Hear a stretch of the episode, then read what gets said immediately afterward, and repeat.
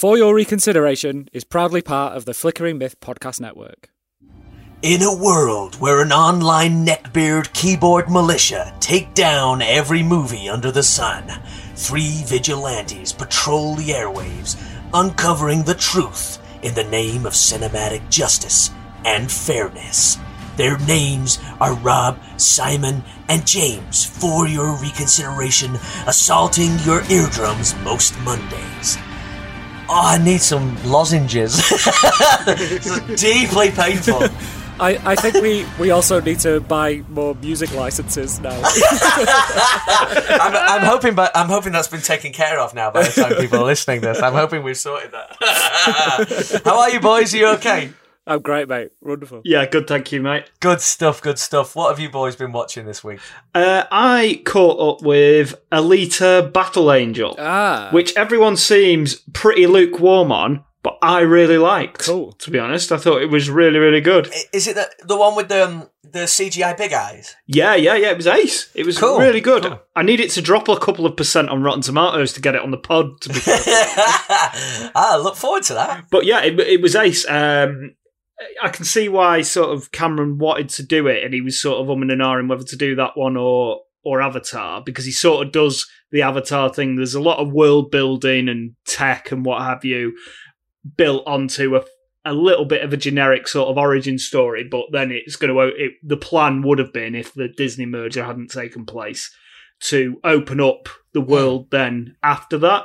Uh, I really enjoyed it, and you know we Oh, were right. discussing Waterworld last week and how that was like a really violent twelve. This one is a really violent s- twelve certificate. Whoa. Oh, you mean Battle Battle yeah, uh, yeah, whatever yeah. it's called? They yeah. get away with it because it's cyborg on cyborg violence, but there's decapitations, limbs flying everywhere, faces being cut off. It's really ace, and the effects are. Mwah. sounds good. I should definitely. How, Yeah, it's good. Really. That does sound good. That does sound good. is it like a really long one? Because it feels like No, it's two hours. Bang on Oh. two hours. perfect. I don't know why I didn't. Why I haven't seen this. It's uh, Robert Rodriguez's best film since The Faculty, which me and Simon were waxing lyrical Oh, about a few weeks ago. Uh, yeah. Hang on a minute. Is it is it Robert Rodriguez? I didn't know that. yeah, yeah. Well, don't know whether that fits with my sensibilities. You know my uh, independent cinema sensibilities that I just made up. You don't have any right of now. those. I just said I made it up. I just said, I just admitted I made it up. Ah, Si, what about you? What have you been watching? Uh, uh, nothing. Still nothing cinema, sadly, since we last spoke. But uh, I I caught a film with my missus called The Love Witch. Have you heard of The Love Witch? No. No, no, please. It, it's it's quite it's quite a bizarre little movie, tiny tiny movie. I think the budget was something like two hundred thousand dollars.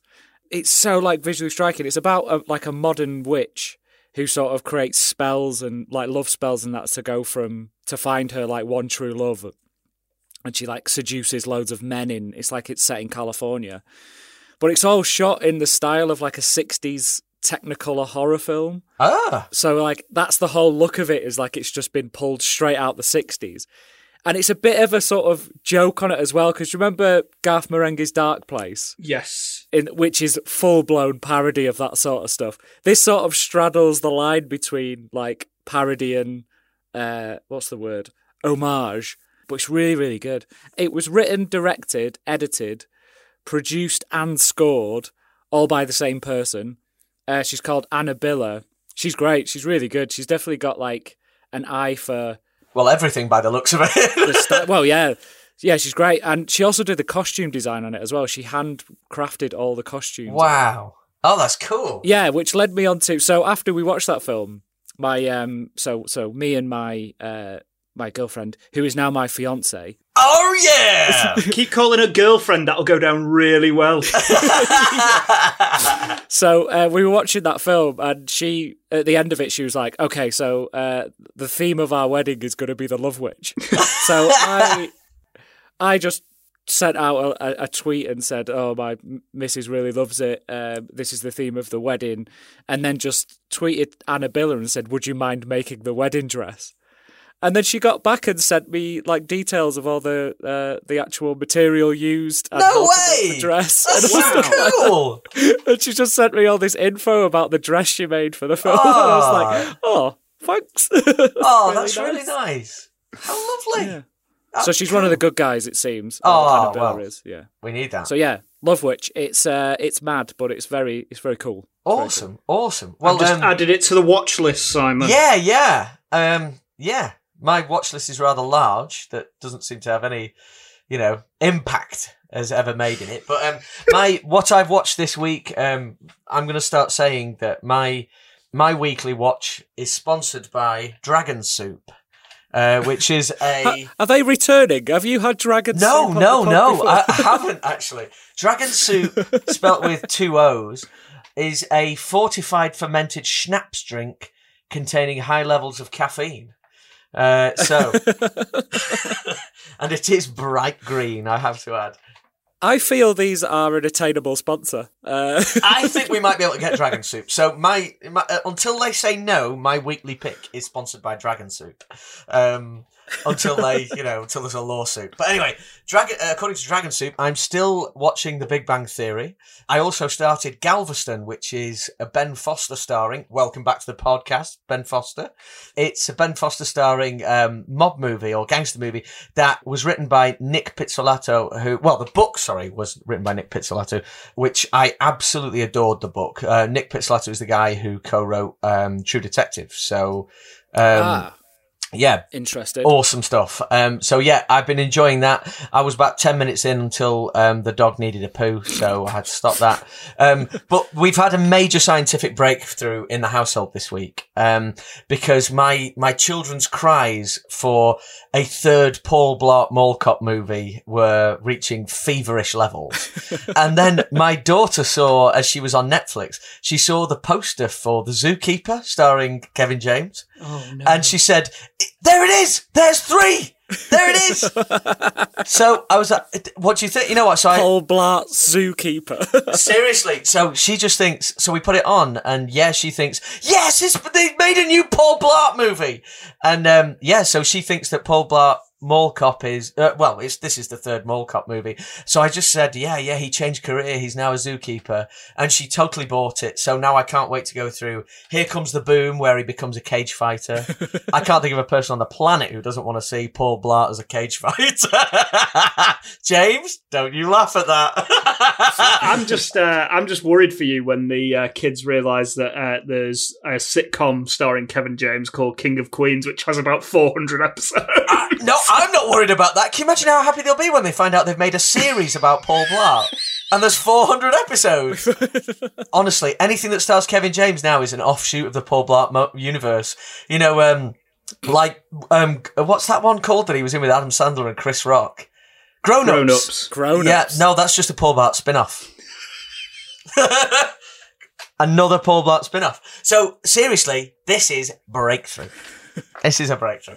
Um, but uh, another thing that really caught us this week was I saw the trailer for, uh, well, sorry, the the much complained about trailer that then became this trailer of Sonic the Hedgehog. Have you guys seen this? Yes, I watched it. Yeah. Oh, the new one. Yeah. Yes, Yeah. I've seen both. Yes. Yes, yeah. So the first one, um, Sonic had human teeth and it was god awful. And I mean, even I think, you know, I'm going to also agree that it was absolutely disgusting. Yes, Um, it was. What I don't understand about that is the VFX team, right? That's got to be studio notes. It's like, it, have you seen the game? They've done Oh. it for you, right? Just copy that. That's what everybody wants. if you're interested in a Sonic the Hedgehog movie, just do that, right? Like, it's done. Done it for you, lads. Like, you can clock off early on Friday now. You don't have to mess about doing something different. no, I mean, and like the the Sonic design has been iconic since Sonic One came out. You don't need to tinker with that at Exactly, all. yeah, yeah. It's not what moron then said. Like, you know what? Can we just get an orthodontist in or a CGI orthodontist and give him a full set? And separate his But he was tall as well. yeah, and and like humanly. yeah. Pro- oh, He was more humanoid. It was weird. yeah. Yeah. I think they, uh, conspiracy theorist Simon over here. Welcome to Conspiracy Theory Corner. Sponsored by Dragon Soup. Let me get my tinfoil out. I think it was done on purpose to drum up some interest for it, Oh, to make people talk about it. Now that is interesting. And you work in the industry, mate, so this is interesting. Well, interesting. pure speculation. I mean, I am. I would really not be surprised if, and this is probably what the actual truth was, was that some exec told them what to do, and all the CGI artists were like, "That's shit. We have Everyone's to do gonna it fucking hate this. And then they're like, "No, no, trust me. It's, you know, I'm making, I'm calling the shots. Blah blah blah." That's probably what happened. But my conspiracy, more exciting side, of it, is that it was all done on purpose, and it was all. It's all been a stooge and a setup to just get people talking about it because. Does anyone really want a Sonic the Hedgehog movie? It's like a 90s yeah. character of a uh, now defunct computer brand. I mean, it, so uh, uh, it's we, just so aren't, aren't we aren't we the target market for this? Like mid thirties dudes. Well, yeah, we were because we. I were mean, the they are ones still making Sonic games, though. Yeah, well, yeah, but they're not like he's always with someone, isn't it? Isn't he? He's always Yeah, like it's yeah, always yeah. like Mario and Sonic Or driving a games. car. Yeah. Which is not necessary when you run at the speed of light. So. Exactly, yeah. But so, you know, like, I, I can't speak for you guys, but I won't be saying, Becky, can I use my one yearly cinema trip on Sonic the Hedgehog? what about you guys? No, uh, no, I won't be going. well, I feel I have to go and see it now. Well, a lot of people should feel they have to go and see it because everyone kicked off about it and they actually listened to people for once. I hope, I hope every single one of those online neckbeard keyboard militia, Yeah, I hope they're all signing right in to go and see it because this is what you wanted. If it doesn't break a billion dollars, I'm going to be very pissed off at all those like angry. Second biggest film of all time, Sonic the Hedgehog. I think if you've got a tweet on your timeline that has you complaining about the original Sonic trailer, then you are contractually obligated to buy a ticket and go.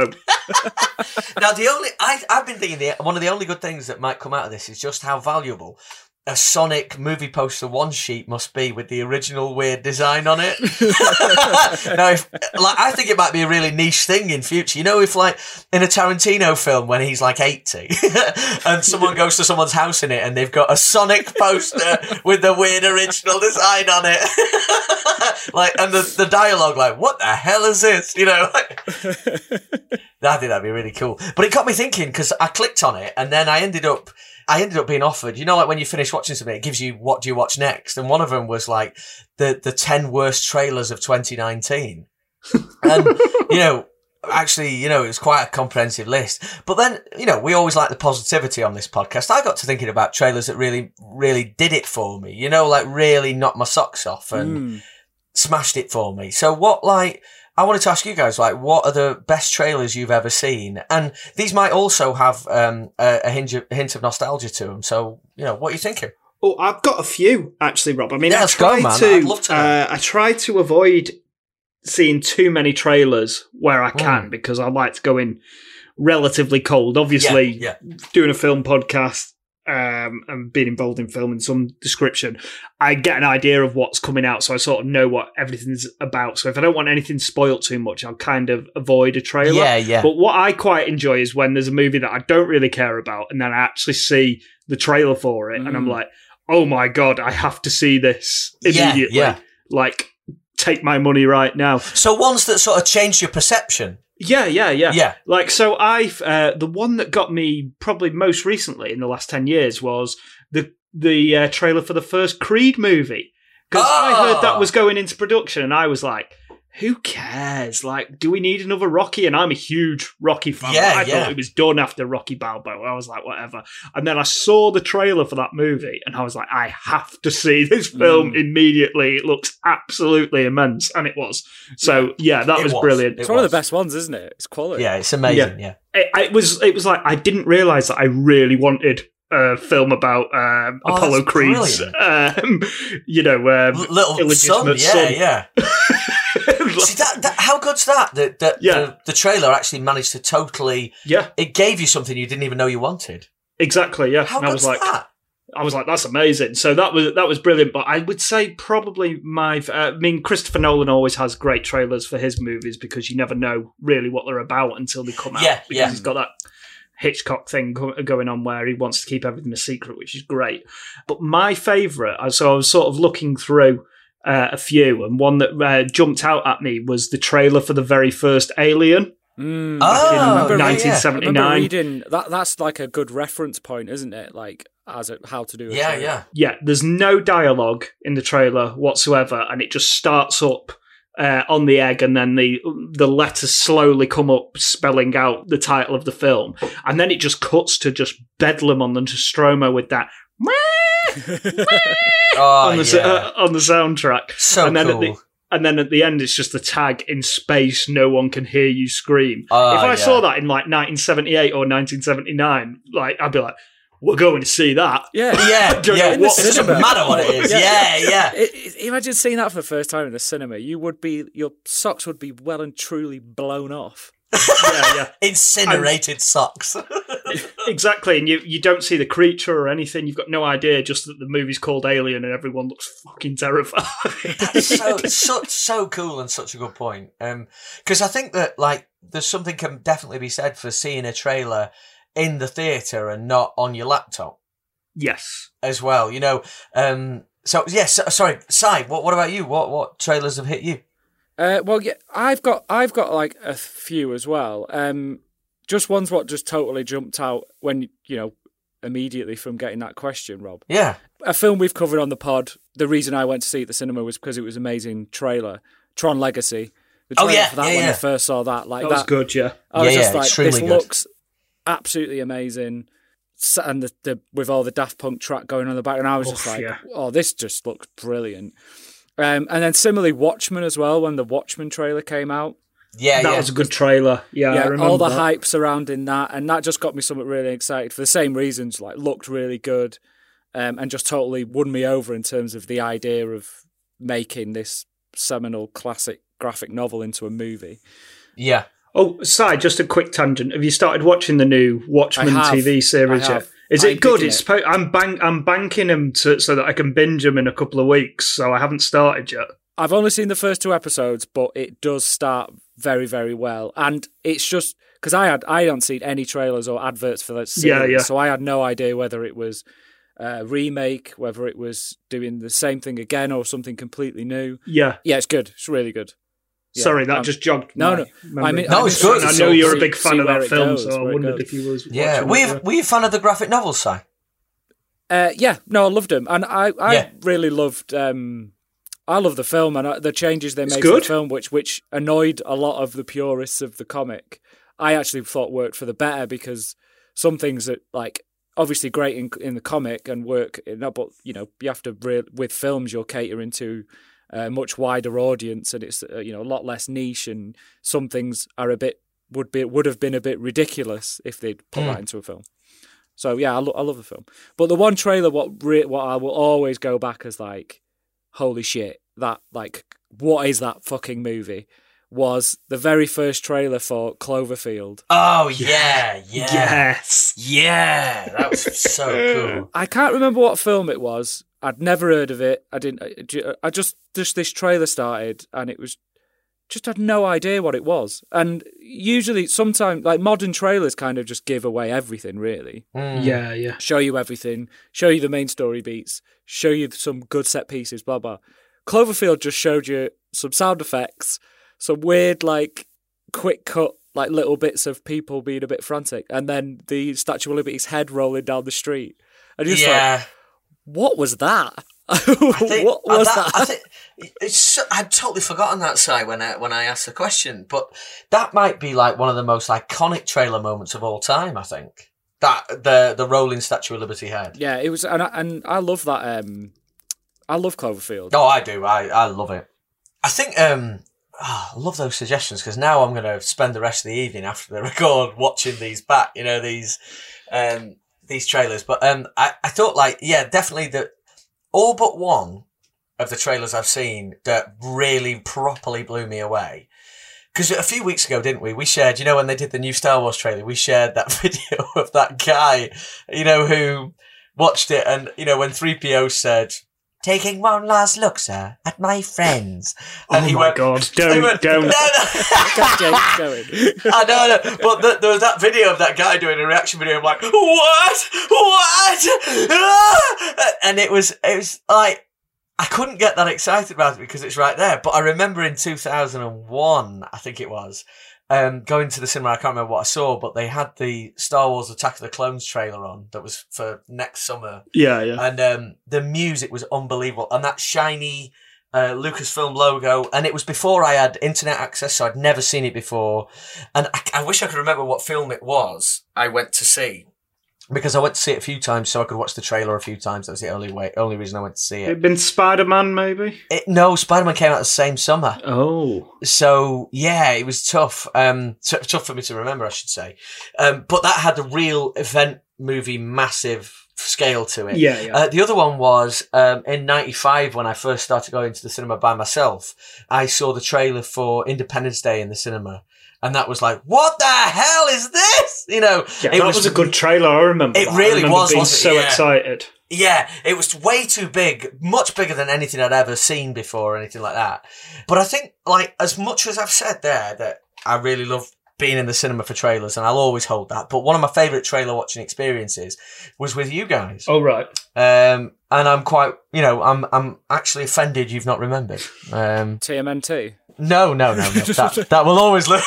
that will always live in the memory. No, we we um we were in lectures in 2006, possibly seven, and um we got word. I don't know how we got word. It might have been through Facebook, early Facebook or whatever.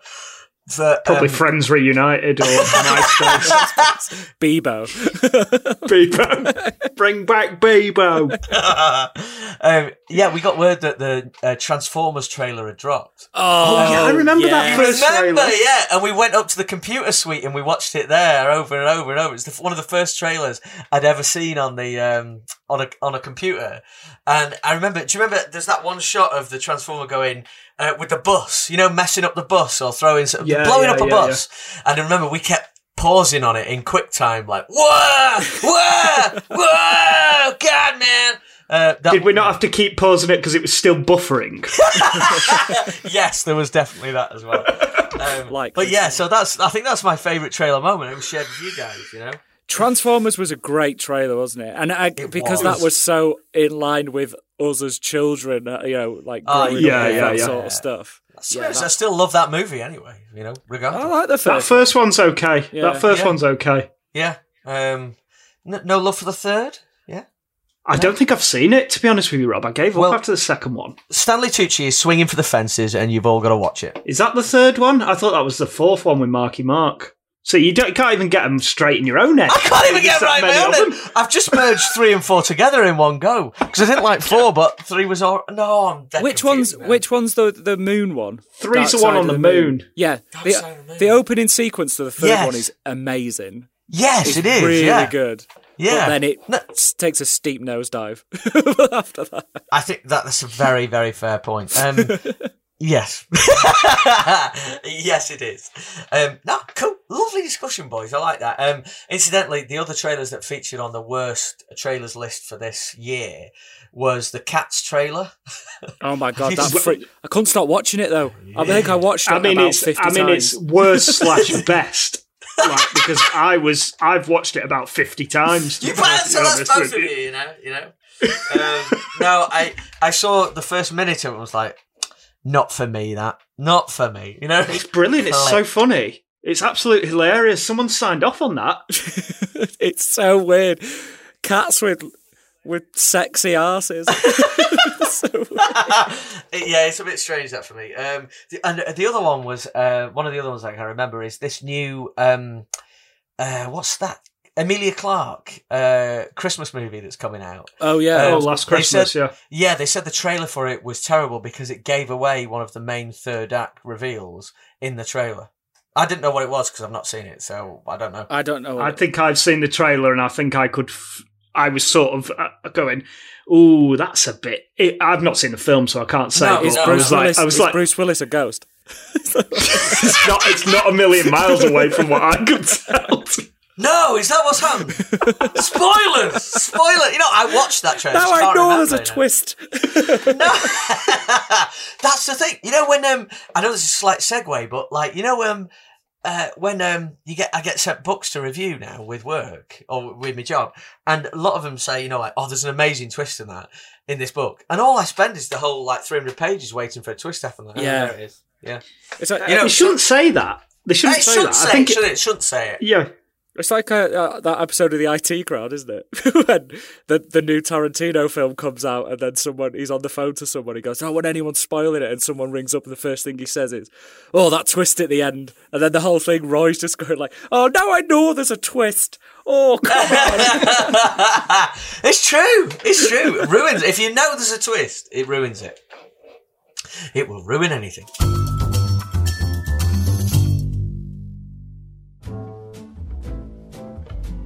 Hi, I'm Court Dunn, and I'm the host of the Writer Experience Podcast, a weekly podcast where we talk to writers and creative professionals about their work, their process, and what it means to be a writer. Our guests include comic book writers, screenwriters, novelists, TV writers and showrunners, poets, and actors. You can find us on iTunes, SoundCloud, Stitcher, or wherever you find your favorite podcasts. And of course, on the Flickering Myth Podcast Network at flickeringmyth.com. Thanks, and we hope to see you there.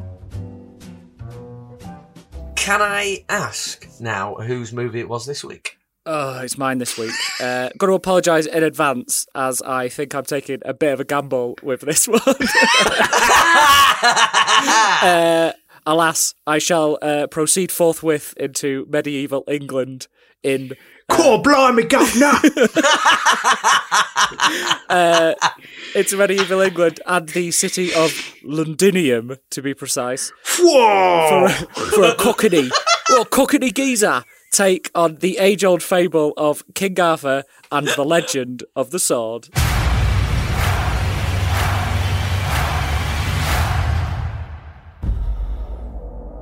Listen to me. I, need you to do as I tell you.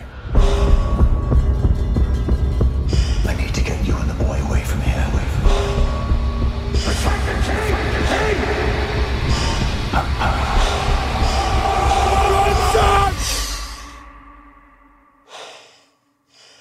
Did you see everything you needed to see? I saw enough. Why is the water dropped? Why does the sword reveal itself now?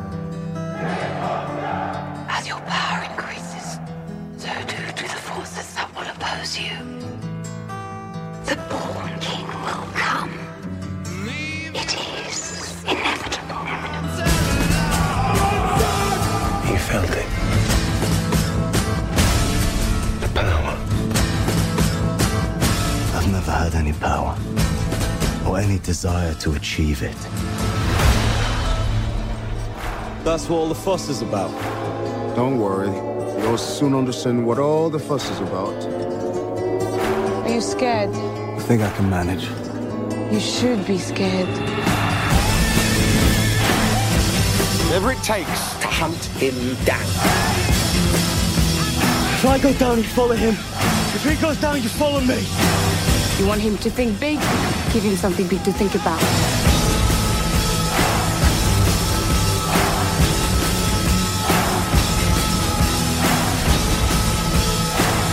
You wanted the prophecy.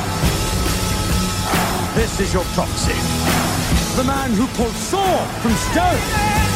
Behold, your born king.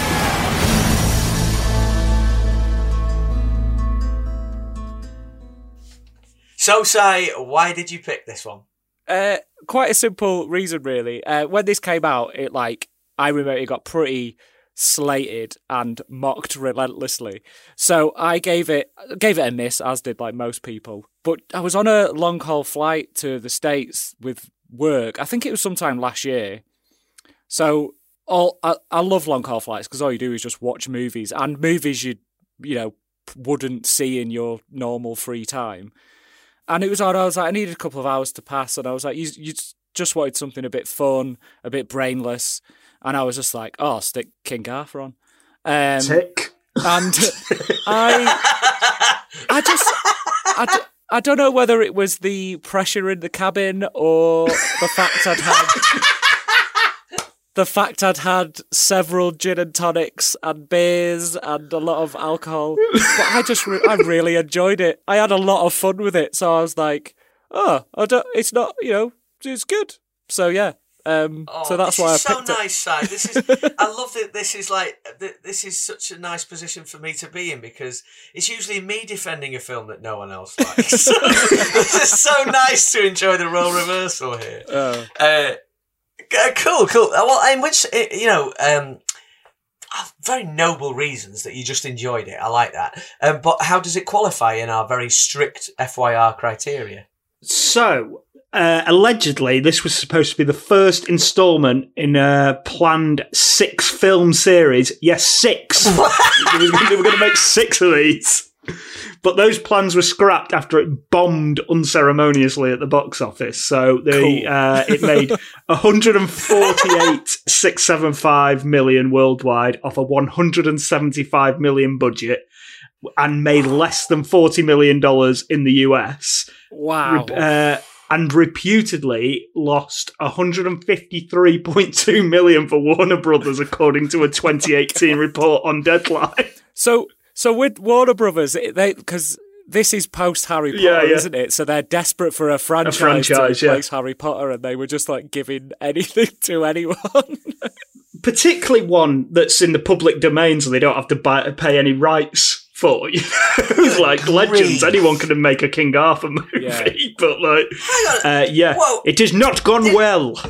It is not. So this this movie cost as much as rumored ballpark uh, Waterworld. Well, yeah, but yeah, with inflation, it's like twice the budget of what. Dear me! It's- it's- there's a lot going on. I think that's one of the things that stuck with me while watching it was just how big the budget must have been for this. Yeah, But, humongous. yeah. Gosh, I didn't know that. I, I mean, because I was looking at it and I was thinking Guy Ritchie, like, how'd they do this on 40 million quid? You know, I was just thinking, thought he had his usual, his usual purse. I tell you what, though, after watching this, I'm so desperate to see his take on Aladdin. It's like, oh, come on, Abu, we've got to go to this naughty cave of secrets, get some wonders, and find us a fucking genie. He's a fucking diamond in a rough, isn't he? Come on, Oh. Abu, you sigh.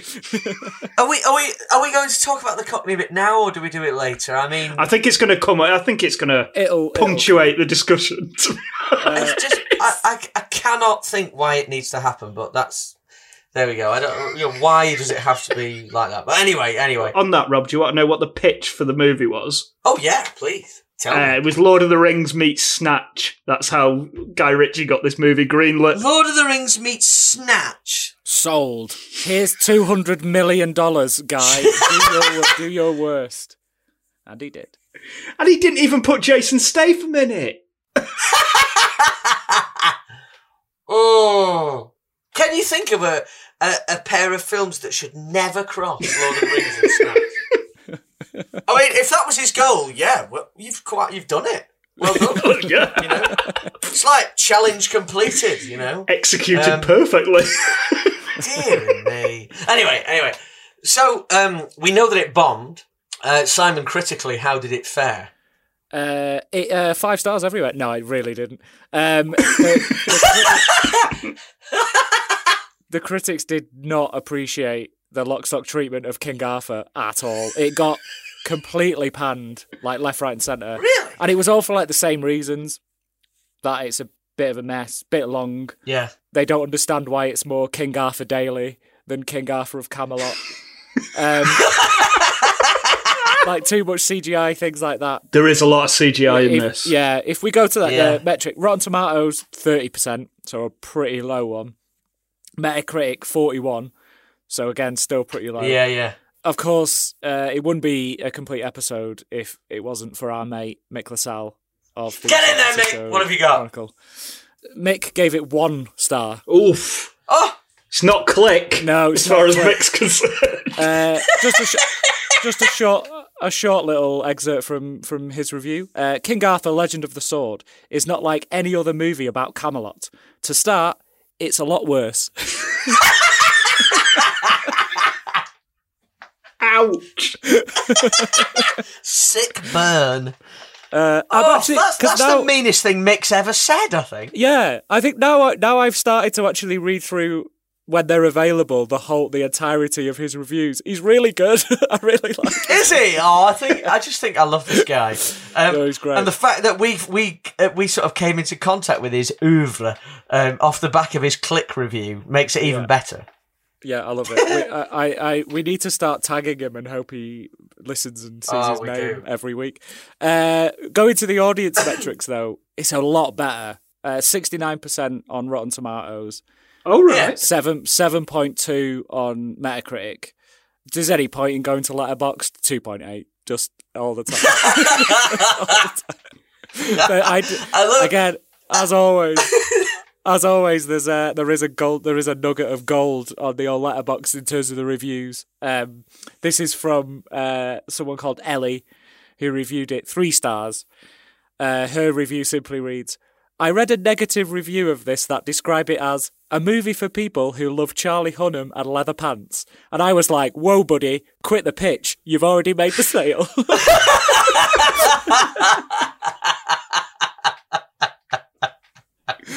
oh, I love Letterboxd. It's brilliant. it's so good. See, wait, that- How I many mean, stars? Uh, she Three gave it for three. that. Three out of Oh right, okay. Yeah. Those leather pants did a lot of the heavy lifting there. I think. You know, is that because she saw Charlie Hunnam in leather pants and it didn't it didn't work for her? I don't I don't know. Amazing, amazing. Um, so I mean, we've got the usual things that we all look for uh, in the movies, but um, it's a Guy Ritchie movie, isn't it? It is. How do we feel about Guy Ritchie as a director? He's we very fans hit and or- miss, isn't he? Oh, she's Yeah. and miss. I think when he plays it more straight and he's not trying to be super cool, he's a really good director. But I think he just gets lost in his own pretension at times. Yeah, he And does. certainly, bit, bits in this, you know, um, are totally great, um, but other bits are just too cool to the point that you can actually see the point that it disappears its up its own bottom. Yes. Have you seen Revolver? No, Oh yeah. not. Is it? That is the most Guy Ritchie movie ever. That's the, that is everything you just said there, Rob. Is the like epitome of that, but without any good bits. Really? I saw that in the cinema. He's the sort of director who really wants the audience to know that he directed the movie. Yeah. like, you know, some directors are just like, we let the story, we let the characters move us forward. He's like, I, they all need to know. Everyone needs to know that I directed this. It's like it says at the start, guy. No, no, not enough. In case you didn't know that it was him directing it, he put himself in it as well. he did. He is in it, isn't he? He's a little ragged, rag Yeah, and bone yeah. man. Anyway, anyway, um, no, I, I think like he's obviously extremely competent. He's it, well, no, yeah, not he's a- just competent. visually, sorry. he's very good. extremely Visually, good. He's very good. Yeah, he is. It's just he's just got he needs a strong hand. I think you know, slap on the wrist. Get stop, stop it now, guys, stop it. Going too far. you No, know, no. like when you're training a puppy and all they want to do is pull on the you know your your pants leg. Yeah. Do you think like that's what Matthew Vaughn did when he was his producer on like because he did his early he produced his early films, didn't he? Yeah, yeah. And I'm I'm a huge fan of Matthew Vaughn. A- apart from Yeah. the Kingsman movies, which I'm not too hot on, everything he's done I absolutely loved. Kick Ass, Stardust. There's another one as well. I can't remember. X Men First Class. X Men First Class, and Hmm. he. I don't know when he stopped being his producer, but it'd be interesting to see when that point was and whether that's when Guy Ritchie just started going up his own behind. Swept Away was the last movie he produced for Guy Ritchie. Sorry, James. I, I thought that was you describing what happened to Guy Ritchie in his own ego. no, no. That was the one he made with his then wife Madonna, wasn't it? Uh, Yeah. Which I haven't seen, so I, haven't can't seen. comment I don't on. really- I, I don't really want It wasn't see. very revered, from what I remember. I mean, if it had Kevin James in it, I could doll it up as Paul Blart 8, but there's no way that this is going to happen. Raunchy Paul Blart. oh, don't you worry. Don't you? No, I don't know. I'm not saying. Um, yeah, I, I think because I've I, I, confession time. I've not seen Lock Stock, so um, Oh, Um, have you not? no, no, and I, I'm not sure I've seen Snatch either. So um, I watched Snatch recently. They're good. They're really both good. good. They're- How does Snatch hold up? I probably haven't seen it since I was in my early twenties, and I'm, it's one of those that I'm worried to go back to in case, like, what I used to think was really cool now I think is just a bit juvenile, really. But Yeah, I think I think it does that. In terms of the stylistic approach of it, you'd probably be like, okay, you know, this has been done to death by now. Yeah, yeah. Since that first came out, but the script still zings, man. Yeah, it's got yeah. some cracking, like when he goes like, uh, um, so on, when he needs to get another fighter, and Bricktop's like, I don't care who you get, I don't care if it's Muhammad, Imad, Bruce Lee. Obviously, didn't deliver it as good as Bricktop does, but uh, yeah, it's got some, it's got some amazing lines in that film. It's still, it's still good. Oh, It's good. still good. Lockstock's brilliant. I love Lockstock. I absolutely love it. yeah, I prefer Snatch out of the two though. If I because he had a bit more money on that one, and Yeah, you can he did. tell, yeah, and a better better cast like Benicio del Toro's in Snatch, which everyone seems to always forget, and uh, Yeah. Dennis Farina's in it as well. I, I don't think I've rest seen either of these. Then, in which case, because Frank remember Butcher's in it as well. Crisp. No, I've definitely not seen these movies at all. So, what what Guy Ritchie movies have I seen then? In which case? You seen Sherlock Holmes? Oh yeah, I saw that. Yeah. Yeah, yeah. That- I really like the first one. The first one's really good. Yes, I agree with you.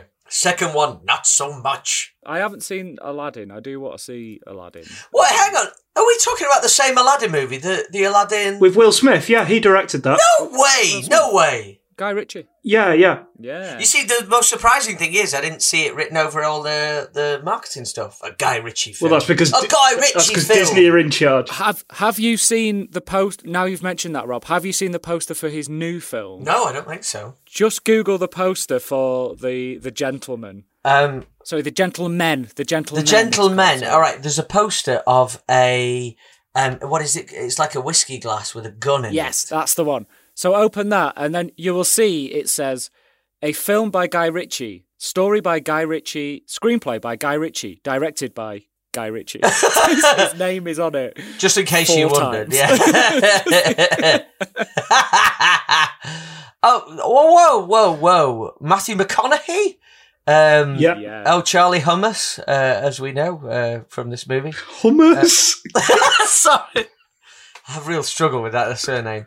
Um, here we got Henry Golding, Michelle Dockery, Jeremy so Eddie Marsan, Colin Farrell, and Hugh Grant. it's a I'm not cast. sure. Yeah, that is a cast. um, I last saw Hugh Grant in that movie he did with um, what's the name now? Uh, Drew Barrymore. You know, the one where he's an aging pop star. It was about ten years ago. Oh, songs and lyrics. That was ages. Have you not seen Paddington Two? No, no. Oh No. my Oh, god, he's phenomenal in Paddington that. 2 Is absolutely Oh, brilliant. no, I, I really want Watch to, it. but my kids said that With the, the bear kids. was too realistic. So. Oh no! Oh, oh he's a little delight. so he is. good. I did try to Paddington point is out he's in a brilliant. coat, so it can't be that realistic. But And he loves marmalade sandwiches. who who jolly doesn't? I think the theories of Guy Ritchie being very much into his own hype is quite well founded. Yeah. going off that, going off that poster. agreed. Um, well, no, I mean, again, speaking of cast, I mean, this movie has an unbelievable cast. Cast's one of the best things about it. I think. I, Yeah. I think you know the, there's one obvious uh, like standout performance which doesn't quite get there. Unfortunately, it's the lead role. Uh, Yeah, that's a shame. Yeah. let's let's talk Charlie Hunnam and the accent in this, right? Now, I really like uh, Charlie Hunnam because I'm a huge fan of the series uh, Sons of Anarchy, which he was the lead in, and he was absolutely phenomenal, really, really good. He was, yeah. But he's developed one of these accents that he's been living in America for so long that he doesn't have a British accent anymore. Yeah. He's sort of halfway between the two. And if anyone's seen Green Street, uh, the hooligan film he made, the warning signs were here when I found out that this was going to be a geezer version of King Arthur. Because I've, if anyone's got the time, go on YouTube and just count, uh, just put in Charlie Hunnam accent Green Street, and you'll see exactly what's happening there. Oh no, no. But do you want to hear about how uh, Charlie Hunnam got the part? Please, because yeah. I'm thinking of doing this next time I go for any sort of job opportunity. So uh, Charlie Charlie Hunnam had lost twenty pounds for the last season of Sons of Anarchy, Uh, during auditions, director Guy Ritchie was very bothered by his look. Though he liked his performance and asked him four times during the process about his poor physique, Hunnam said that when Ritchie brought it uh, brought up the uh, brought it up for the fourth time, he told Ritchie, "Look, dude, you keep bringing this up, the physicality. It's obviously your primary concern. So if you want, do away with all this auditioning bollocks. I'll fucking fight those two dudes. I know who they are. You can bring them both in here. I'll fight them both. The one who walks out the door gets the job." Hunnam won the role. So did he beat up two other actors? I mean, I don't even know what to make of that. I don't know where to go with it. It just reminds me of. Um, do you remember that episode of The Office where uh, Finchy and David Brent lose the quiz? Yeah. And uh, Finchy still has to prove that he's a man, so he says he's going to throw a shoe over the pub. Yeah, yeah, yeah. Right. It's basically that. Like, right, we're not going to do any more of this acting. Let's just have a fucking scrap. so anyway, it worked. Do you want to know who the other two guys were? Who? oh yeah, who who who could it have been? Who do you think was up for it potentially? It it needs to be. It should have been someone really charismatic and with a good Cockney accent. Was it Henry Cavill and Taron Egerton? You're half right. Henry Cavill was up, and the other one was Jai Courtney, who was up for everything. Oh no! I, you know, Yeah, I have to be this honest. was- I don't yeah, know whether oh, God, I fancy Australian. both of them over over Charlie Hummus. No, stop, Rob! I can't. I, now it's in my head. I can't stop doing it. Um, yeah, I, that, I don't. You better be careful because he will he he will resort to violence. Yeah, that's by He will true. fight He will fight I think. Well, no. Considering we just we just said that he was one of the things that lets this movie down, I don't think we're going to be that. Any of us are that popular in his book. Yeah, we're yeah we're pa- we're we're past that, aren't we? He's, he's probably on his way Well, I, think, now. I think between the three of us, we'd be all You right. fucking I do don't know. I don't know. Sorry, I'm doing a better Cockney accent than I he know, was. You that's the- that's- fucking sl- slags. That's the whole point here, though, is that I feel like so much of his performance was trying to keep his own accent on track, and like, yeah. it- and it obviously kept wobbling and waving. I mean, at one point he sounded Danish. And I'm like, what? How's this going? And, and like with his look as well, you know, because he looks quite striking, but the the blonde hair, blue eyes with a Danish accent. I thought he was a lost Schmeichel brother. There's like I don't think there's any question that he looks the part. Yeah, Oh, yeah, absolutely. course. Yeah, yeah. Let's make no bounds about it. He is a gorgeous man. Mm. Like he really is. And he is a good actor. He just can't hack this Yeah. accent. Yeah, And he's proper ripped in it as well. Oh like- yeah, he's in incredible shape. Yeah. He's committed without a doubt. It's dare I say he like lacks the charisma this leading man should have to lead a merry band of men against you know on this big battle and this big Yeah. journey together. He needs to be a bit charismatic, and, and all those lines what clearly are written like Cockney cheeky chappy. Yeah. It just they just never land because his accent is either Scouse or Welsh or Australian. Well, he's he's from the northeast, isn't he? I think Yeah, he originally. is, He yeah, is, yeah. yeah, yeah. Uh, cut his teeth on Byker Grove. Yeah. And he was in Queer as Folk as well, so he's like he can He do a was, Manchester accent. Uh, Yeah. Re- But- reunited with Aidan Gillen, who is also terrible at accents. Um, didn't bother anymore.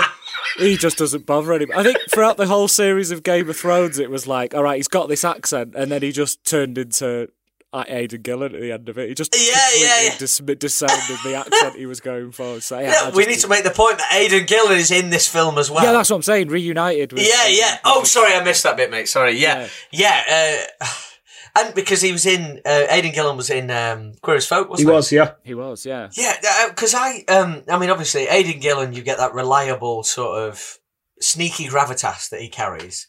And that voice, I mean, it's Yeah. still just Littlefinger from Game of Thrones, isn't it? Constantly. It is, yeah. But, um, yeah, I mean, the cast as well, you've got Eric Bana is unbelievable as in everything. He's brilliant in everything. I didn't know he But- was in this movie, so that was a real Yeah, nice surprise yeah. at the start. I was like, oh, Eric Bana's in this. oh, not for long. He's in the pre-credits. Um, Spoilers. but I'd say- I'd- if we can, t- we've talked about who's not great in this. I think Jude Law is great in Jude this. Law is really great in it. Jude Law's ace, though. He's- But I think Jude, Jude is. I mean, like his character goes through a number of arcs, and I think he, he's he's tragically as a character underwritten in the second half of the film. Jude, Yeah. but he is so so good.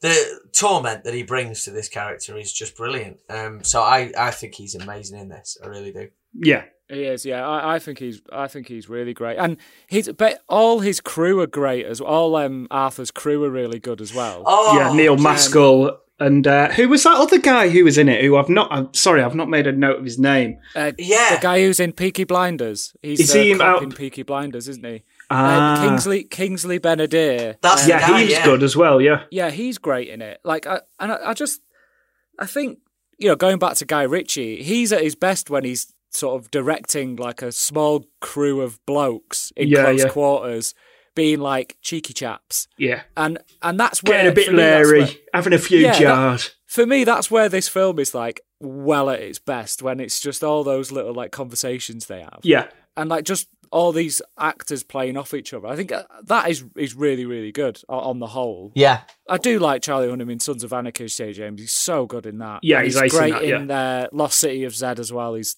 superb in that. yeah, Yeah. It, I, I just wish it would have been someone with a bit more charisma who could pull off that bit of a dickhead, but you love him. sort yeah. of Lovable way. rogue. Yeah, lovable rogue, Uh, and I, I, I do think that it really would have lifted the whole film yeah. as a whole. Do, do you see some boys? Do you see some similarities here between this film and um, John Carter? In which sense? Yeah, I do actually. I think with a more uh, charismatic, you can't. This is the problem. I mean, this this if this had gone to plan, Charlie Hunnam would have been starring in six King Arthur movies as King Arthur. Yeah, like, yeah, that's the thing. and I just don't. and they went just off with a bang see- with the best- 170 million on the first one. You know, they would have, they'd have spent a billion quid on these six. And we should say as well, there's no Lancelot or Guinevere or Merlin No, in this. no. Merlin's referenced, but is he ever actually seen on No, screen? No, no, no, never. So what it feels like to me, and this is what annoys me a lot of the time with with franchise filmmaking, is like "Oh, that's for the sequel. That's for the sequel. I mentioned uh, Alita Yeah. Battle Angel earlier. There's quite a bit of that in that. It's like no, just make a make the best one that you can make to start with, and then we'll decide if we need a sequel. yeah, that's Why so does everything true. have to have So eight, true. six films about King Arthur? Who's who's going to those? I don't know. And you, uh, you have to smash it. Oh yeah, you do. Yeah, totally. Like straight for out of the gates, you have to smash it. This had to, this had to smash it and be one of the, you know, this had to break a billion dollars for all that to come across, for all Yeah. that to come into fruition.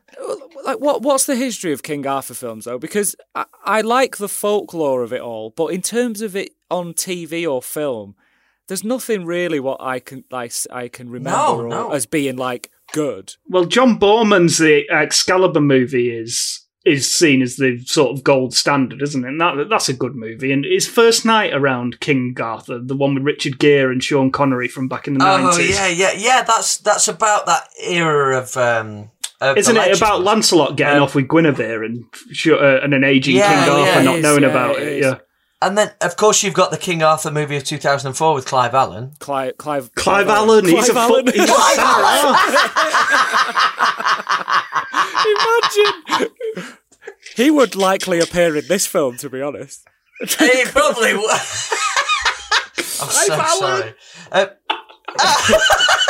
Yeah, that, Keira Knightley was in that as well, wasn't she? She was, I've yeah. not seen She that. was. I've not seen that. I haven't But seen that one. honestly, I think, but of all those things that you mentioned, the thing, uh, and James, this this absolutely, um, and Sam, this this exemplifies, not exemplifies, this bolsters both your points in that there's not much real pop culture impact of the King Arthur legend apart from maybe uh, Sword in the Stone, the Disney film. Yeah, but yeah. the other one that I can really think of is the um, now defunct theme park in um, Lancashire. Camelot. You know, Camelot, yeah. And uh, uh, Excalibur, the ride with the big sword. and it went Excalibur, the ride, big, yeah. Yeah. Yeah. And it's now uh, like for our um, well, for any listeners who don't live in this neck of the woods, you might not have heard of this, but it's like it's now just a wasteland, and you've got drones flying over it all the time. You can go on YouTube and look at videos of what it was like in its heyday and what it's like now. But this place had like live jousting every day. Yeah. Oh, I loved Um, it.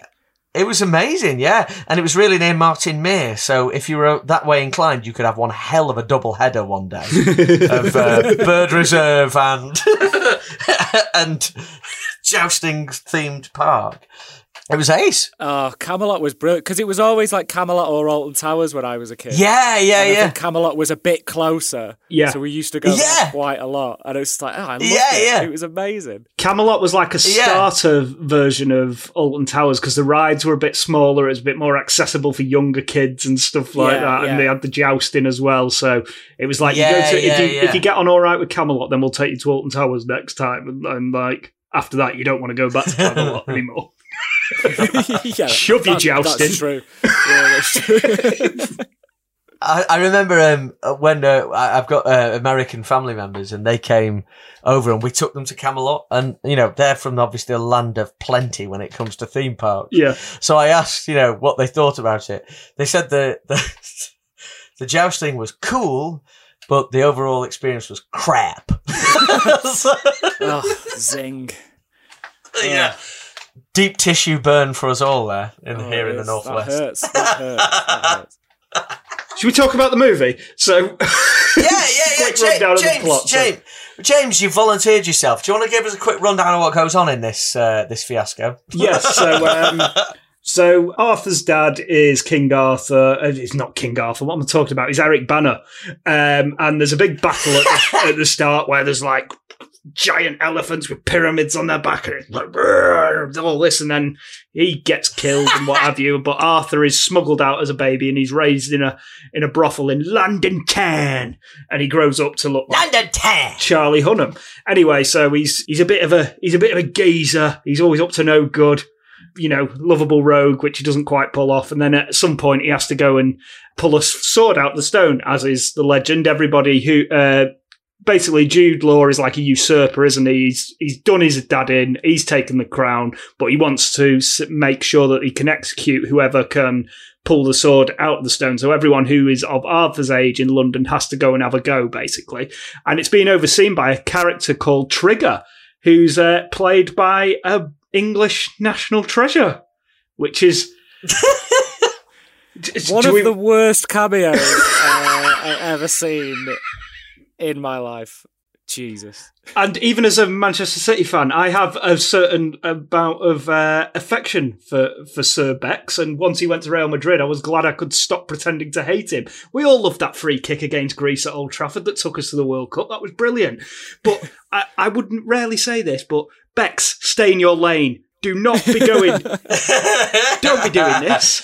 Don't be doing It- this. uh, I mean, it's at such a pivotal point in the film where we realise his lineage, and all all the while it's happening, I've got Bex with a pros- prosthetic schnoz, uh, sort of just warbling some lines that he doesn't really commit to. Still really handsome, though. Oh yeah, Chicago town. If anything, the sca- the fake scar and the dodgy teeth make him look fitter.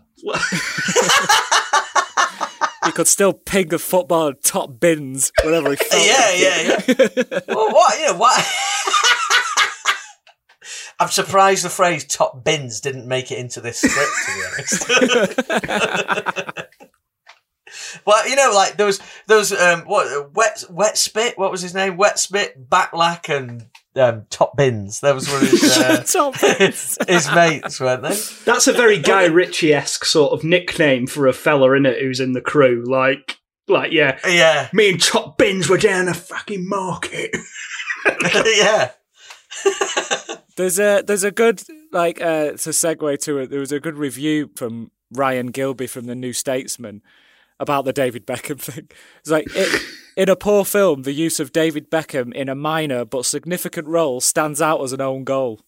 Football point. It's a towering misjudgment and a good example of the way filmmaking is for Ritchie, as it's just an extension of him socialising. yeah, That's pretty. That sounds good. That sounds David right. Beckham's only in this film because he's mates with Guy Ritchie. That's it. That's the only reason he's in there. yeah, That's yeah, so true. depressing. Anyway, uh, sorry, right, uh, uh, uh, this is my fault. I'm not defending it at all. I'm kind of joy- jolly joining in the, the kicking we're getting. No, no, no. Uh, let's- Because let's- I'm let's- not giving this a kicking. No, no, that's- no. I think it, it's Yeah, all yeah. fair. It's all fair. I reckon. Let's let's um let's. Is there? A, Let's talk about some good stuff talk in there. good What did we enjoy? What did we like? Yeah, I think those. I think those opening two. The opening two scenes are fucking ace. I think Like They the- are. The, They the elephant pyramid thing. yeah, that Yeah. was a bit. That was like mad, and you're like, "Holy shit! This is a big scale Fantasyland King Arthur story rather than the like battleground, you know, medieval time true tale of Arthur. This is like mental. Yeah. Um like when it then goes to the montage of the kid after he gets picked up in the brothel and he grows up into Charlie Hunnam, and it's like proper typical Guy Ritchie style. Editing's dead quick and snappy. You got some really Yeah. good Yeah, yeah, yeah, going yeah. on, and think you're it's like, brilliant. and I'm like, it, I, I'm really on board. I'm like, I love this bit. This is great. It's so good. Yeah, yeah. I think the first act is actually really good, to be honest. I agree. Like, I'm with this film for the first hour. Totally with it for the first Yeah. hour, and I'm yeah. really, really. I'm not quite up it. to the hour mark. I'd say the first half an hour I'm in. Basically, like No, I'm still there. I'm still there. the thing I like most, and we'll probably come on to this when we do best bits, but you know the bit where um, the king's guards are sort of going around, and there's been some mischief with some Vikings, and that whole sequence where it's cross cutting between Charlie Hunnam, King Arthur telling the king's guard, the head guard about what's happened with the Vikings. It's very snatch and it's very sort of quick cutting, and it's really well put together and I really, really enjoyed that sequence. The problem is, is that then Guy Ritchie does that four more times through that same sort of yeah, technique yeah. where it's like you can just tell something in a linear fashion. We all know you're a good director. You don't have to keep showing off, Yeah, basically. And he sort of starts putting his own stylistic leanings over the story for me then as we get into the second act and then into the third act of the film. Yeah, yeah, I totally loved, agree. I loved all those bits. I'm sorry. I, I, No, no, I but, thought- but they, they're love the extremely they're well told. done bits. But in the context of a whole I know what you mean. Two-hour definitely film, you it's a bit too much. I feel. Yeah, yeah, But like the editing, you can't knock the editing in this film whatsoever. You just Oh, it's can't. so good. isn't It is. Yeah. It's So slick good. as anything. But I also I love Ritchie's super stylized take on medieval imagery. I, I like all that, I've got I've got no problem with any of this at all. Mm. Um, my main beefs come later on with story, and um, that's about it, really. Yeah. I- I like I am in with everything. Um, I love all this massive elephant rock wielding stuff that's going on. Um, I love the you know banners diving in and, and like the Troy levels of hero, hero mode, sacrificing a horse as he dives into the belly of this thing. I'm loving all of this stuff. It's absolutely ace. And Jude Law is great. Um, Yeah, it's And- good. yeah, everything is great, and I'm not. I don't even have a thing. Um, can I just at, at this point in time, it came apparent to me in this first part of the film that production designer Gemma Jackson has done one hell of a job on this. Oh yeah, I think that that is something not to be sniffed at. The the uh, the the look and feel of this medieval England, and the tone is uh, it's not. It is quite original, to be fair to it. Yeah, of yeah. How it looks Yeah, because yeah. they they have give it this sort of modern look, and the way. The, the dialogue is is all modern and specific to the East End of London.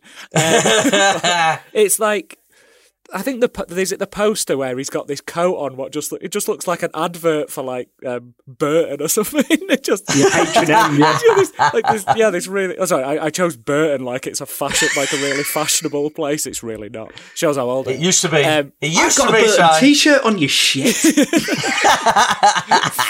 But I'm dra- dragging you down with me, James. Uh, but when, when yeah, in that poster and he's got that coat on and he's got this like a modern haircut. yeah, yeah. I like all that. I'm like, yeah, do something I'm different. cool. Don't- Seriously, yeah, don't- I, I'm I'm with you here, Si. I'm thinking the only reasons this film fails are from storytelling. And not much else, and and and uh, you know a weak lead that And because doesn't- Charlie Hunnam can't do the tax. well, you know, Schmeichel Hummus might have, you know, might not have been the greatest choice to get through this one, but that's about it. Uh, aside from that, I'm loving everything. Uh, certainly in this first hour, yeah, really enjoying it. Really enjoying it. you know, the narrative and the story of everything, it does hit a lot of familiar beats, and you are Yeah. treading a lot of a lot of water like we've already been on. Especially this is 2017, big franchise movie making. uh, You know, this just falls into that trap of doing the same sort of things, and you know, it's not a story we're familiar with on the Arthur thing. They're doing something new yeah. and they're throwing all these stylish, stylistic things at you to sort of distract you really from what is a really average story, isn't it? I think. Yeah, so basically, it's just like after he pulls the sword out, we then have an hour or so of him deciding deciding whether he wants to be this great leader or not and lead his people in rebellion against the man who murdered his father. And that and then there's like he has an alliance with the mage, doesn't he, who can like talk to the animals and like whatever and witchcraft and all that all that business. But like you say, not a lot actually happens. Like in terms Mm, yeah. of story That's at the all. problem. That's the problem. Before we get to like the third act like smackdown. Yeah, which which comes out of nowhere as well. But um, uh, does forgive me? This might be pedantic, but does anyone actually kill Eric Bana, as in Arthur's dad, other than himself? Because doesn't he? He chucks a sword in the air and it goes through his own spine, doesn't it? Yeah, so what happens is he's about to be killed, but uh, Jude Law, because he's like sort of sold his soul, hasn't he, to these weird octopus women who live in the bottom of his tower. Oh yes, yes. Great effects on them, by the way. Basically, he takes this form of like this phantom sort of warrior, doesn't he? And he's like he's kicking Eric Bana's ass at that Yeah. stage. And what he does is at the same time, Arthur's mother has been killed in the opening exchanges.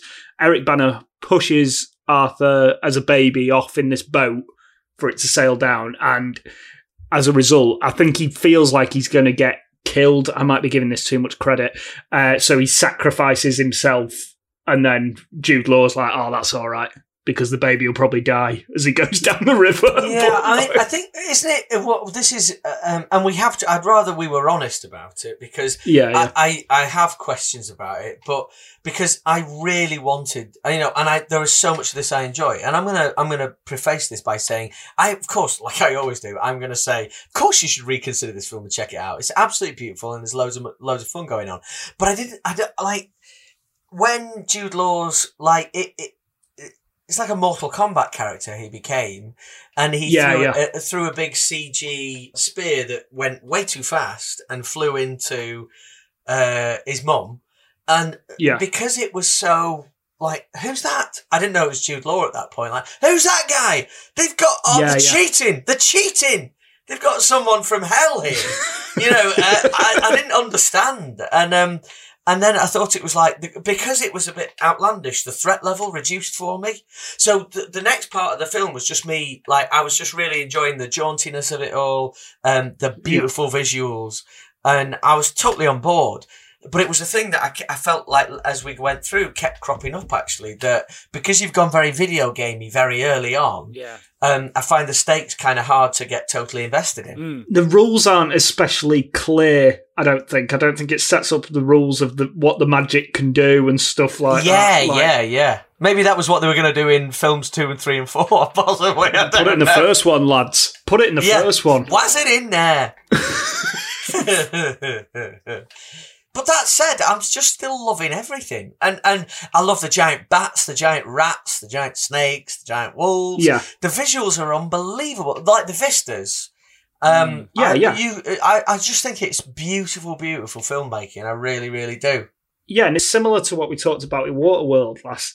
Uh, last Yeah. week. When you're spending this amount of money on uh, on the on a picture, you know things are going to be executed well because you're hiring the best people to do it. So the cinematographer is a guy called John Mathieson, who's been nominated twice for an Oscar and won a BAFTA for his work on Gladiator. He's shot movies for Ridley Scott. Wow. Uh, including Hannibal, Robin Hood, and Kingdom of Heaven. And he's previously worked with Ritchie on The Man from Uncle, which is actually quite good. Oh, that Um, Ritchie's done that. That's a great film. Yeah, that is an amazing. Yeah, film. yeah. Oh, the man from Uncle, the one with uh, Cavill. Yeah, it's great. Yeah, yeah. Which surprises you that why Cavill did, why he didn't yeah, yeah, why he didn't cast good. Cavill Oh, in yeah. this, having Cool. worked with him previously. So so yeah, obviously when you're working at this sort of budget level, all this other uh, you know, all this production design, the cinematography, everything is going to be bang on point because you're hiring the best people to do it. Yeah. It really shows up on the screen. It's when you're not the focus isn't on the story or if you're just trying to set things up for sequels that's when it becomes unsatisfactory because from a visual standpoint you can't or and in terms of how well put together sequences are you can't fault the film it's no, like you can't at all. it's just you can't get that emotional connection because they've just gone right well he pulls the sword out the stone and then he decides for an hour whether he's going to go and be king arthur and then he decides he is and then they're going to have a big fight and it's Yeah. like i could have written that down like before i'd even watched the film Yeah. so there's there's no surprises in the movie. For me. No, I think um, there, I, I did find a few surprises in there, which were really welcome. Like, I really liked that scene with was it Backlack? Because I thought Backlack Neil Gaskell is it? Neil Maskell. Neil Maskell. Neil yeah, Maskell. I'm yeah, so yeah. sorry. Um, yeah, it's me. It's always me getting the trivia wrong. so I thought he was brilliant all the way through, and I really He loved, always is. yeah. Yeah, he's I so loved good. his relationship with his lad as well, Yeah, who's um, called Blue, and the actor's name is also Blue. lovely. So, yeah, lovely. Yeah, Neil Maskell's great. He just sorry to go on a segue, Rob, but interrupt. Go, he, mate, he go. Was, um, do you guys watch Peaky Blinders? no, I really want to. I've seen the first series. Oh, I don't want to. Well, he, he, he in, in it's, I don't think it's a spoiler, but in the re- most recent series, he plays Winston Churchill, and it's oh, he? it's excellent. Oh, I bet that is cool. It, just him, just covered in prosthetics with cigars. He's very good. Oh, that's Awesome. nice. I'm a huge fan of Neil Maskell. Well, that that scene, you know, in this in this film where he's he's mortally wounded and uh, his lad doesn't want to leave him, but Jude Law appears in that, you know, in their hideout. I think that's a great scene. Really like that scene, um, and the you know when he his lad's trying to pretend he doesn't know him and all that, and then he cuts off his ear and stuff. I've got you know there's threat there, and this is, again relates back to how good Jude Law is in this because I Yeah. think like Jude Law's going for swinging for the fences here. He's not thinking about a franchise. He's just thinking about because he's only going to. He knows the script. He knows he's going Yeah, he to knows bowing out at the end of this one. so he is going out with a massive bang here, and I think he's absolutely ace. And he carries real, genuine, um, disturbing threat. Yeah, So and yeah, this scene with him and Gaskell is really good. I, I, if Maskell, Maskell, Maskell. Maskell. if yeah. anything, I wish it had gone on just a little bit longer. That scene, you know, them two Yeah. bantering with each other. But no, it really, really good, really good. Yeah, I think I think there are there are moments in it where, like I said before, the when it's got close quarters conversation between blokes, that's Yeah. where it's at its best, and that's where Ritchie's Guy Ritchie's script is at, at its best because that's what he's good at doing. yeah. Yeah, can I can I ask? Um, because I've not seen many Guy Ritchie films apart from, as we've now learned, Sherlock Holmes. Um, there, there aren't a lot of women in this at all. Um, No, and only wh- where they are there, and mages and wives and daughters. That's the, Yeah, the four types of woman according to Guy Ritchie. This is this is a bit of a problem. Uh, that you know, I, I like you don't really have like every single female role is, is very very underwritten. There's not much to do here for anyone. I mean, Yeah, there was one. The the big role was Maggie, wasn't it? Who's played by the brilliant, always brilliant Annabelle Wallis. Yeah, and she doesn't get a lot to do. In fact, she arguably does one of the worst things that happens to Jude Law, and she totally betrays him, and he doesn't really do anything. You just wonder where she is, and then suddenly she's later on cooped up with a load of people.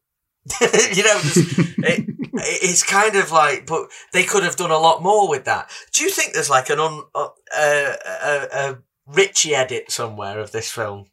Well, apparently his first cut was three hours forty minutes or something.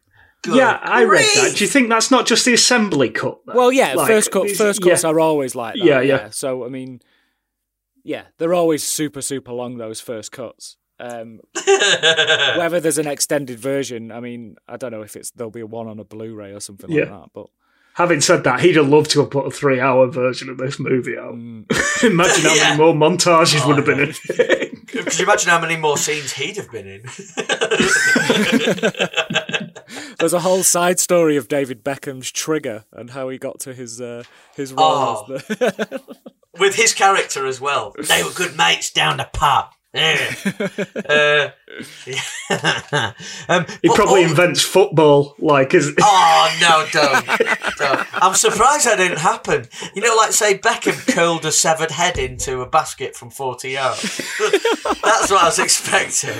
oh, why better did we movie. not do that? Why did we not do that? You know how painful to kick a severed head. Thing weighs about 10 pounds. It's Um, all right, He'll have his predators on. It's fine. He's got his Predators on. He's got his medieval Predators edition. um, I think um, as we look through the movie, all uh, you know, the things that I remember most fondly are the Ritchie takes on imagery that is so synonymous with the King Arthur legend. Um, you know, like the I, I really like the stuff with the underwater sirens. Um, Yeah. You know, you know when he throws the sword off the cliff because he doesn't want it, and then it emerges in a puddle. That connection with water stuff, I really like that sequence. Um, Yeah, it is a very yeah. dark movie for a twelve, isn't it? I mean, you have all sorts going on in this. You've got like there's a dead baby at one point. This is dark for a twelve. It's it's quite violent. There's a lot of uh, people getting sliced and diced with Excalibur. Yeah. Yeah. Well, can we can we right? When's a good time to talk about the Excalibur thing in this film? Excalibur time, as I'm calling it. I love it. It's honestly like someone pressed the two analog sticks on the PS4 and then he just goes into a cutscene and starts carving fools up.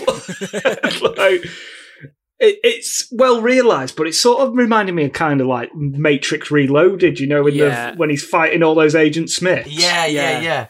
I think like what what it felt like was um, early on.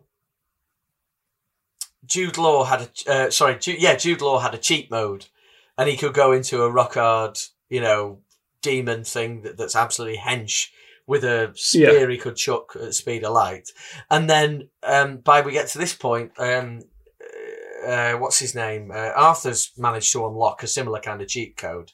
Now that would be absolutely fine, but when later on at the end, you know, when he's fighting loads of people in this super sped up mode that he is, Yeah. they're all moving at the same time he is.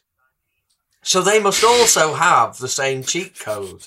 So they're, you know, like he's still pulling off amazing moves. Now, if he was going really quick and dancing between people and chiving them all left, right, and centre, they'd be all be like, they'd be all like, going really slowly, Yeah. but they're not. They're all like, and he still has to pull out his best moves to do them in.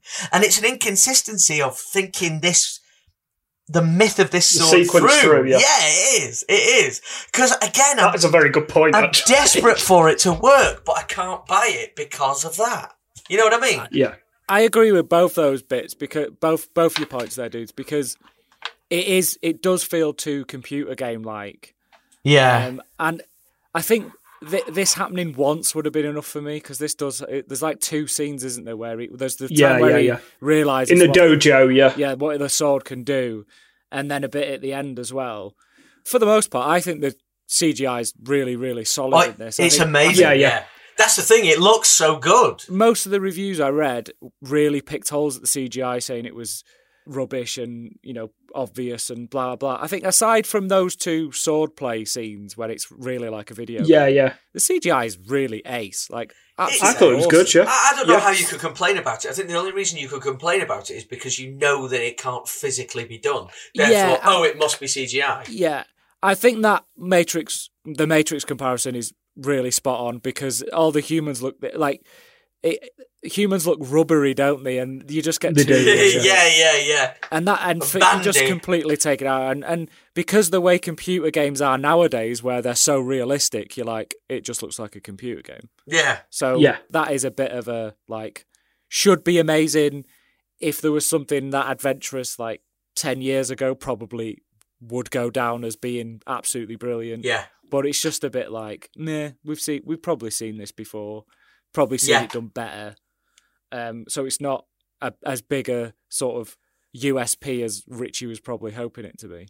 Maybe. I. Yeah, I think um that's really good because these these bits that we're talking about, you know, this bit especially the end comes out of kind of nowhere, doesn't it? Really, I mean, like the first half, you know, you're building, and then the second half, I can only really remember two plot points that happen in it. There's an assassination attempt; it doesn't go well, so they get Yeah. the revenge, and this is, you know, it's Charlie Hum- Hunnam goes and takes out, and Yeah. that's it. Yeah. And and like, but it's there's no story development here. After Neil Maskell dies, he has a dark night of the soul, and then the sword comes back, and then he decides the next morning, yeah, yeah, I will go and take him Yeah. on. Basically, it just he- feels but he- like a whole chunk's been cut out of the Yeah, film. but I want to see that chunk. I want to know where this chunk Yeah. is. I could do with other bits trimming because I actually think there is a really good film in here, Yeah. but it's just Hmm.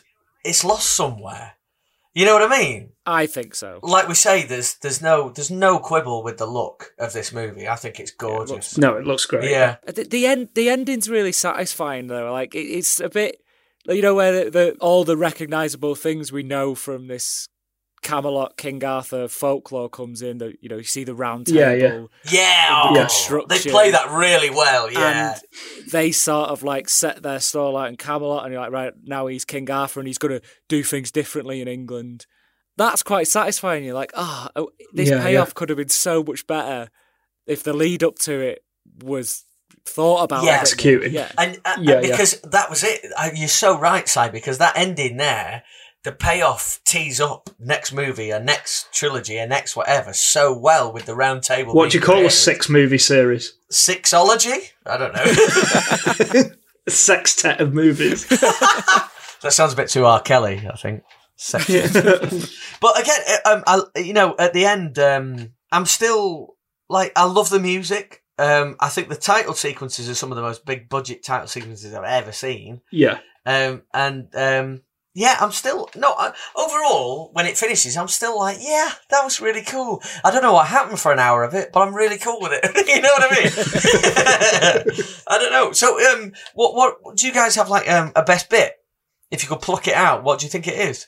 Yeah, so I, I sort of touched on earlier the sequence with the Vikings after one of the um, one of the prostitutes has been roughed up by the Vikings, and Ch- um, Arthur and his crew go and sort him out and all that cross cutting. But I actually quite like the foot chase through London, yeah. through London town Yeah. after the failed assassination Yeah, that's really attempt. good. Yeah, That score that sounds like Jason Voorhees having a panic attack is like, Yeah, yeah, and then they put the body cams on them and stuff like that, Yeah, and they're yeah, yeah, sprinting it's through good, the back alleys and what have you. That I enjoyed those bits. So yeah, probably that probably that foot chase, and that's when you actually get some practical stunt work in there. I know it's only Yeah. people jumping over an alley and what have you, but I just enjoy that physicality. Yeah, Yeah. no, you're right, Um, mate. Because you don't all the while earlier on. I mean, there's a lot of physicality in that first fight sequence with the big, massive elephants, but you know they're all CGI because they all They're not real. they Yeah, all get yeah, yeah. dropped off a massive cliff. So. they weren't real. I don't know. If they're from the Swiss Family Robinson School of Stunt Work, yes, they were. That's my favourite bit as well, actually, because I love how one of the things to give Guy Ritchie credit for, and I mentioned it before, is him bringing in these like modern techniques and modern looks. Yeah, and definitely. Yeah, yeah, yeah. Into this world, and you know, you shouldn't have to be restrained on how you tell your story and, and what techniques Yeah. you use just because you're set in a time like an old timey medieval setting. That cha- when it goes to those body cams, it's fucking ace. And like, yeah, it is. yeah. Yeah. just on a on a whole, the way it's edited is brilliant. It's so good. It is. It is. I just wish the rest of the film looked like that and had that energy and propulsion, which I Yes, don't think yeah. is really in the other sequences as much. Like it feels more lived in at that point and more Yeah. gritty, and Yeah. uh, that's why I really enjoyed that. I had uh, like I was like sort of like oh, going all right, okay, get on with it, and then then when they started running through the streets, I was like, oh right, I'm I'm back in this now. Yeah, and it's really yeah. piqued my interest. So Yeah. like yeah. But that's Yeah. just my preference for more practical sort of action sequences, really. I think. So yeah, shout out to James Herbert did the editing on this. Who Uh, top um, man, James. Yeah, he. I, I just think it's absolutely faultless and some something which I would aspire to. That sort of Yeah, level of agree editing. with you. Yeah, yeah. You, You can, Well, he- like, I think on a physical level, uh, sorry, physical, not physical, on a technical level, you cannot quibble with anything in this film. Mm, No. I don't think so. What was your favourite bit, Rob? Um, Backlack getting his neck parted. I like that. You know when uh, Jude Law comes in and they Yeah, yeah, yeah. Uh, I really like that sequence. Um, I really like the bit when uh, Charlie Hunnam, Hunnam, can't even say it, uh, pulls. We, you've been di- we've been dissing his accent all the time. You got his bloody name right. I know. I really like. It's hard. It's 'cause He's I'm, like listening to this. Got- I'm going. It's hard, isn't it? I really like the bit when um, Hunnam throws the uh, sword into the sea, well, the lake, or where, wherever he chucks it into, and when he get when he pulls it out of a puddle and the mud all over him, I think it's a really good image when he holds it aloft again. and He's pulled it out of four inches of water. I just think that's really really cool. So yeah, that's my favourite bit, and I think that if the movie had that kind of intensity and right the way through, and you know it will all have that stylistic delivery, so that's not the issue. But if it had that intensity and overall, because that had respect for the mass of the myth, not all the apples and pears, apples and pears. If it carried that on, then I'm looking at a mega mega movie here. So yeah, I, I love that bit. That's my favourite bit. So, um, well, yeah, for your reconsideration, what are you thinking? Um, Sai, you go last because that is the custom. James? Um, so as much as we've had a good time discussing it, I would say unless you're at 30,000 feet uh, knocking back gin and tonics like Simon was when he first watched this movie. Fair. That is a I'm fair go- call. I'm going to say no, unfortunately. They are, as we've discussed, there are some really good individual sequences, but it never really comes together as a whole for me. Uh, I watched it yesterday and I'm struggling to recall a lot of it, so I'm glad you guys made copious notes as you were going through. so outside of the bombast and the slickness of the filmmaking, there just isn't much going on. He pulls the sword out and then he an hour goes by and he's like, I don't want this responsibility. Oh, I do now, and then I'll go and fight my uncle. And while Charlie Hunnam does look the part, and I do really like him as an actor, particularly in Sons of Anarchy. If you haven't seen that, check that out.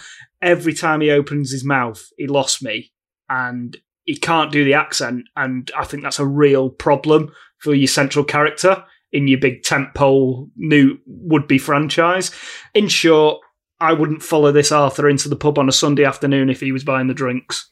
Well, if you got into a fight, you're pretty safe off because they're Yeah, yeah. pretty nailed. yeah, yeah. Oh yeah, yeah. He's rock. Like I say, looks apart, but yeah, he's.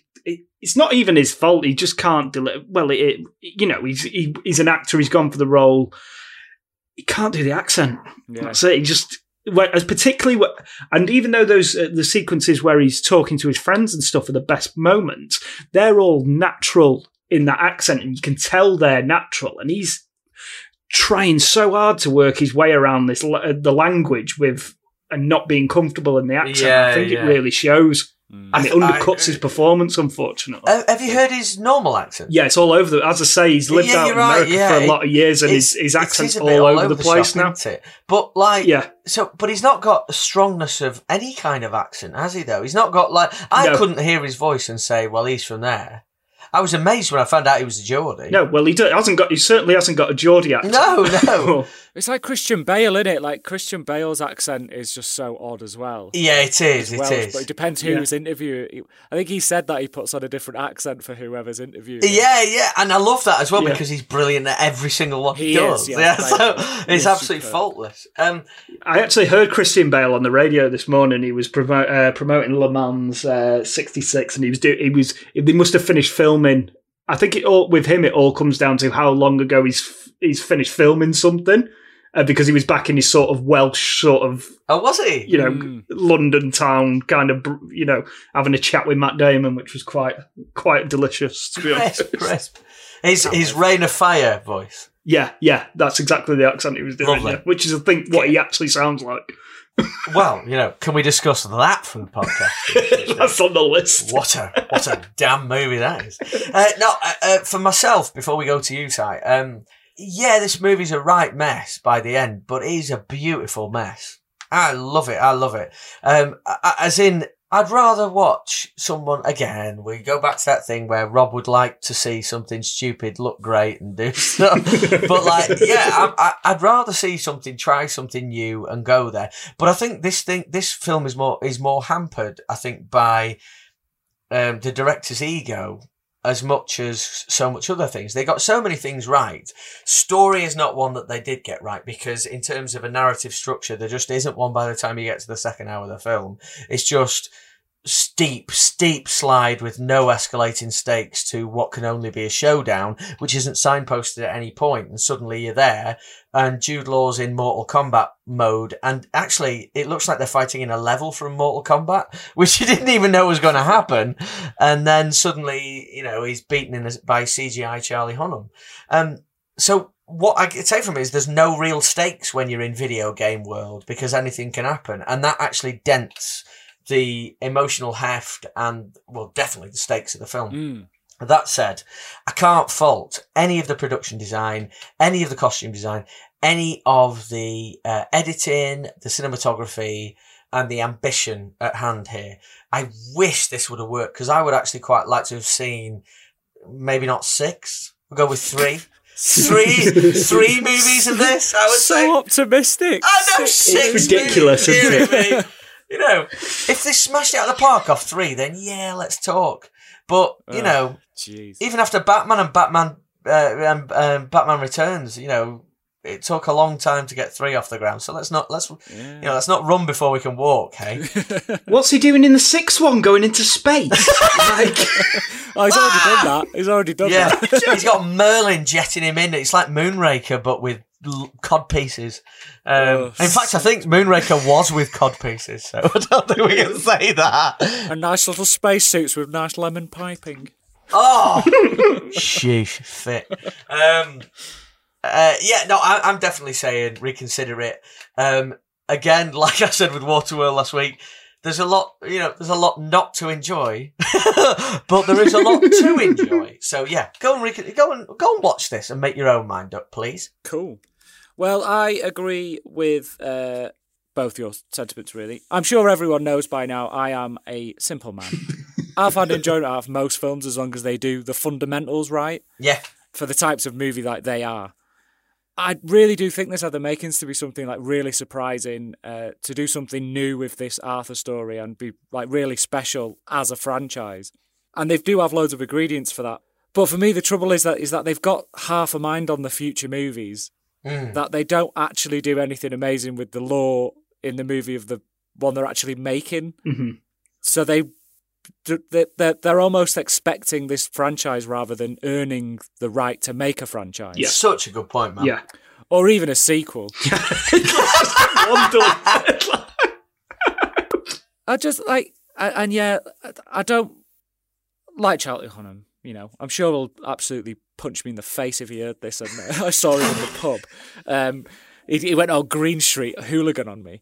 But yeah, his just to echo what James said, he, his accent, he just can't do it, and and that just pulls the whole film down for me. I think if if that lead role is someone who can pull that off and be charming, um, and enough to lead the movie, I- I think you're adding two stars onto it. Like easily. Yeah, I agree with. Yeah.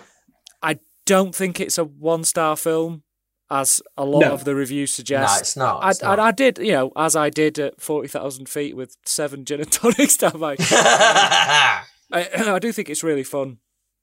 It might be a bit style over substance, like a lot of Ritchie's movies are.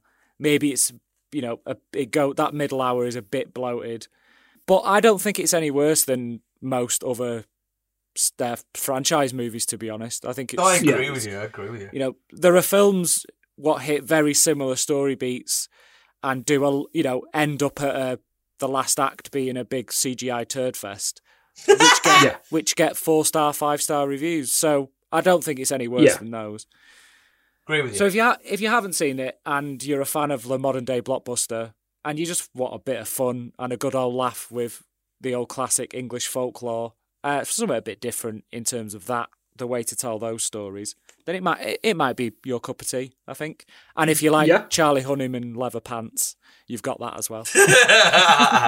Definitely. I mean, And uh, yeah, we should we should point out as well. It's on uh, Amazon Prime. oh yes, uh, it is, video this. So if you do have an Amazon Prime subscription, uh, it's not going to cost you anything extra. So if you fancy watching it, then then by all means, give it a click. Do you think that the film is hampered? Uh, well, we- I think we've agreed already that it is hampered by the quirks of its director, but surely its choice of accent for the lead, like you have to be a Cockney, is it's was hampering the whole production, isn't it? It's just a bad. It, it, it, It's a bad choice. As, as much as I like Charlie Hunnam, it's bad casting because surely when he'd screen tested, they went that accent is just not But, reading but right prior to that, why why are you making Arthur a Cockney? Why has he got to be a Cockney?